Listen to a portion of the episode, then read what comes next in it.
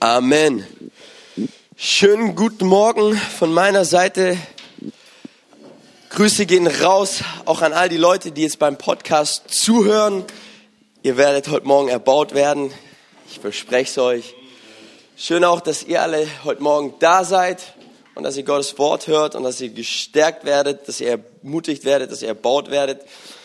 So, wir haben gestern gehört, um ein Zeuge von Jesus zu sein und um den Auftrag in Matthäus 28 wirklich ausleben zu können, brauchen wir die Kraft des Heiligen Geistes. Die Kraft des Heiligen Geistes ist Voraussetzung dafür, dass wir einen kraftvollen Zeugendienst für Jesus leben können. Und ich dachte mir ganz oft, dass wir Menschen ein Stück weit sehr gern nach Unabhängigkeit streben. Okay, so dieses, ja, ich pack's schon aus eigener Kraft, ich, ich schaff schon. Und wir geben Limitationen, die wir haben, nicht wirklich gern zu. Und was ich so interessant finde, ist, dass die Jünger, sie waren dreieinhalb Jahre mit Jesus unterwegs und Jesus war der Ausbilder höchstpersönlich, der sie äh, ausgebildet hat für diese dreieinhalb Jahre. Aber Jesus sagt trotzdem an keiner Stelle zu seinen Jüngern, wow, euer Glaube ist so groß, euer Glaube ist so stark. Und stattdessen sagt er ganz oft zu, diesen, zu den Jüngern, versteht ihr es immer noch nicht? kapiert, kapiert ihr es immer noch nicht? Ähm, und ich finde, es macht einfach deutlich, dass Jesus einfache Menschen ausrüstet mit einer übernatürlichen Kraft. Und Paulus schreibt Folgendes dazu in 2. Korinther 4, Vers 7. Doch diesen kostbaren Schatz, also das Evangelium, tragen wir in zerbrechlichen Gefäßen, nämlich in unseren schwachen Körpern so kann jeder sehen, dass unsere Kraft ganz von Gott kommt und nicht unsere eigene ist. Und ich liebe die Theologie von Paulus, weil, weil, weil Paulus äh, nimmt dich vom Fokus ganz weg und stellt Jesus in den Mittelpunkt, stellt Jesus ganz stark in den Mittelpunkt. Und wenn ich mir so die Apostel anschaue oder die, die Jünger anschaue, dann ist Andreas für mich an dem Punkt ein großes Vorbild. Ich weiß nicht, ob du jemals schon eine Predigt von Andreas gehört hast. Andreas taucht in der Bibel nicht so oft auf, aber Andreas lebt, lebt in einem Leben, das echt einen Unterschied gemacht hat ähm, für Jesus. Er war ein richtig guter Zeuge von Jesus. Es war ein einfacher Mann, der übernatürlich unterwegs war, aber sich nie in den Vordergrund gedrängt hat. Ja, er war immer im Schatten von seinem Bruder Petrus unterwegs und ich möchte ganz kurz mal ein paar Fakten über Andreas geben. Und zwar, Andreas heißt der Männliche. Okay, wenn du schwanger bist äh, und du willst, dass dein Sohnemann irgendwann mal männlich wird, dann nenn ihn Andreas, weil so wie du deinen Sohn nennst, das, die Namensbedeutung wird er auch ausleben. Äh, ich meine, er, er konnte eigentlich nur männlich sein. Warum? Weil er war ein Jünger von Johannes dem Täufer. Ihr kennt alle Johannes den Täufer der war ziemlich männlich, so wie er sich gekleidet hatte, was er gegessen hat, äh, von Heuschrecken bis äh, was weiß ich, ja. Äh, er war vom Beruf Fischer und er war der Bruder von Simon Petrus. So das sind so mal ein paar Fakten über Andreas. Aber was so interessant ist an seinem Leben, dass er bekannt dafür war, einzelne Menschen zum Glauben zu führen.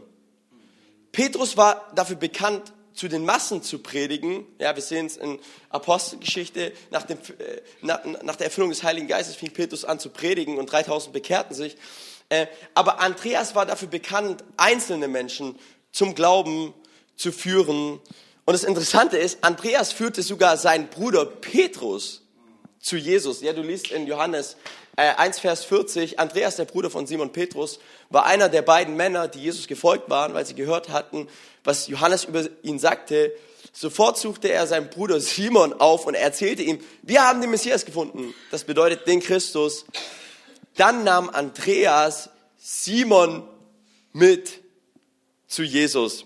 Und das finde ich, finde ich, das, das begeistert mich. Das ermutigt mich auch, hey, meinen Bruder zu Jesus zu führen. Oder, ja, hey, mein, mein, ja, oder meine Geschwister zu Jesus zu bringen.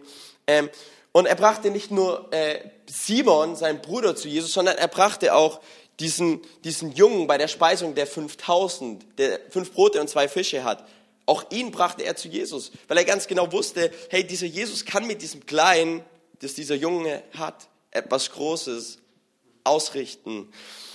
Und ich glaube, Andreas war einfach so ein Typ, der wollte Jesus nicht für sich alleine haben. Er wollte Jesus gern teilen.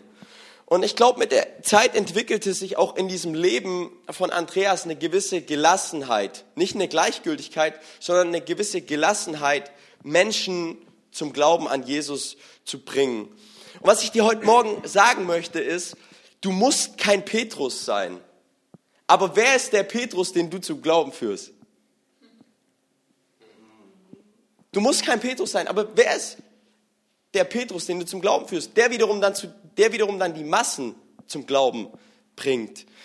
Ich, ich weiß nicht, ob ihr Edward Kimball kennt. Edward Kimball, es war ein Sonntagsschullehrer, ähm, der von sich selber behauptet hat, dass er nicht wirklich ein guter Prediger ist. Ähm, aber Edward Kimball hat Moody zum Glauben geführt. Moody war einer der Evangelisten in der, in der Erweckung, wo echt viele Menschen zum Glauben gebracht hat.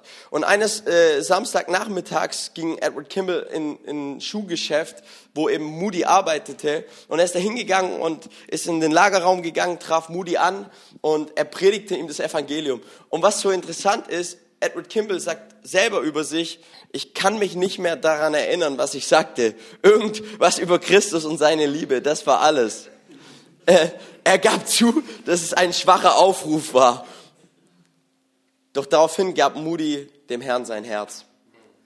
Und ich dachte mir so, hey, äh, oh, oh, wir, wir, wir, müssen nicht die, wir müssen nicht die krassest begabtesten Menschen sein, sondern ich glaube, um ein Zeuge für Jesus zu sein, braucht es tatsächlich zwei Dinge, die wir wirklich verstehen müssen. Und zwar das erste ist, es braucht diese Kraft des Heiligen Geistes. Es braucht diese übernatürliche Ausrüstung, die Gott uns schenkt und die Gott uns auch geben möchte. Und zweitens braucht es aber auch die richtige Herzenseinstellung. Und zwar, das, und zwar diese Herzenseinstellung, dieses Wissen, dass ich ohne, dass ich ohne Jesus nichts bin. Dass ich zutiefst zutiefst abhängig bin von seiner Gnade, dass ich zutiefst abhängig bin von seinem Wirken. Und ich glaube, Andreas war so eine Person, wo es ganz genau wusste. Weil, hey, Petrus stand die ganze Zeit im Rampenlicht. Alle, alle haben Petrus bejubelt. Und ja, er war halt der Bruder, der, der nicht groß bejubelt wurde. Und da die Frage, hey, kannst du von Jesus begeistert sein, auch wenn du nicht im Rampenlicht stehst? Das ist eine gute Frage, gerade an zukünftige Pastoren. ja, kannst du von Jesus begeistert sein, auch wenn es vielleicht eine Zeit in deinem Leben gibt, wo du nicht im Rampenlicht stehst, wo Menschen dich nicht anschauen, wo du hintenrum dienst und Gott dich in diese Zeit vorbereiten kann für das, was Gott vielleicht noch mit dir vorhat. Und ja, wir, wir gehen jetzt in die stille Zeit, wo du deine stille Zeit machst, wo du Gott suchst, wo du Gott anbetest, ähm, wir haben unser, unsere Methode oder die dir helfen kann, eben äh, Yield. Nee, nicht Yield. Das ist nur ein, das ist nur ein Wort davon, genau von Brave First, wo du anfangen kannst, Gott zu preisen über das, was Gott in deinem Leben getan hat, wo du, wo du vielleicht Sünden bekennen kannst, wo du äh, Fürbitte tun kannst. Yield, das ist Yield. Genau, wo du dich hingeben kannst. Okay, ihr Lieben, ich lade euch ein. Mach deine stille Zeit mit Gott, suche ihn.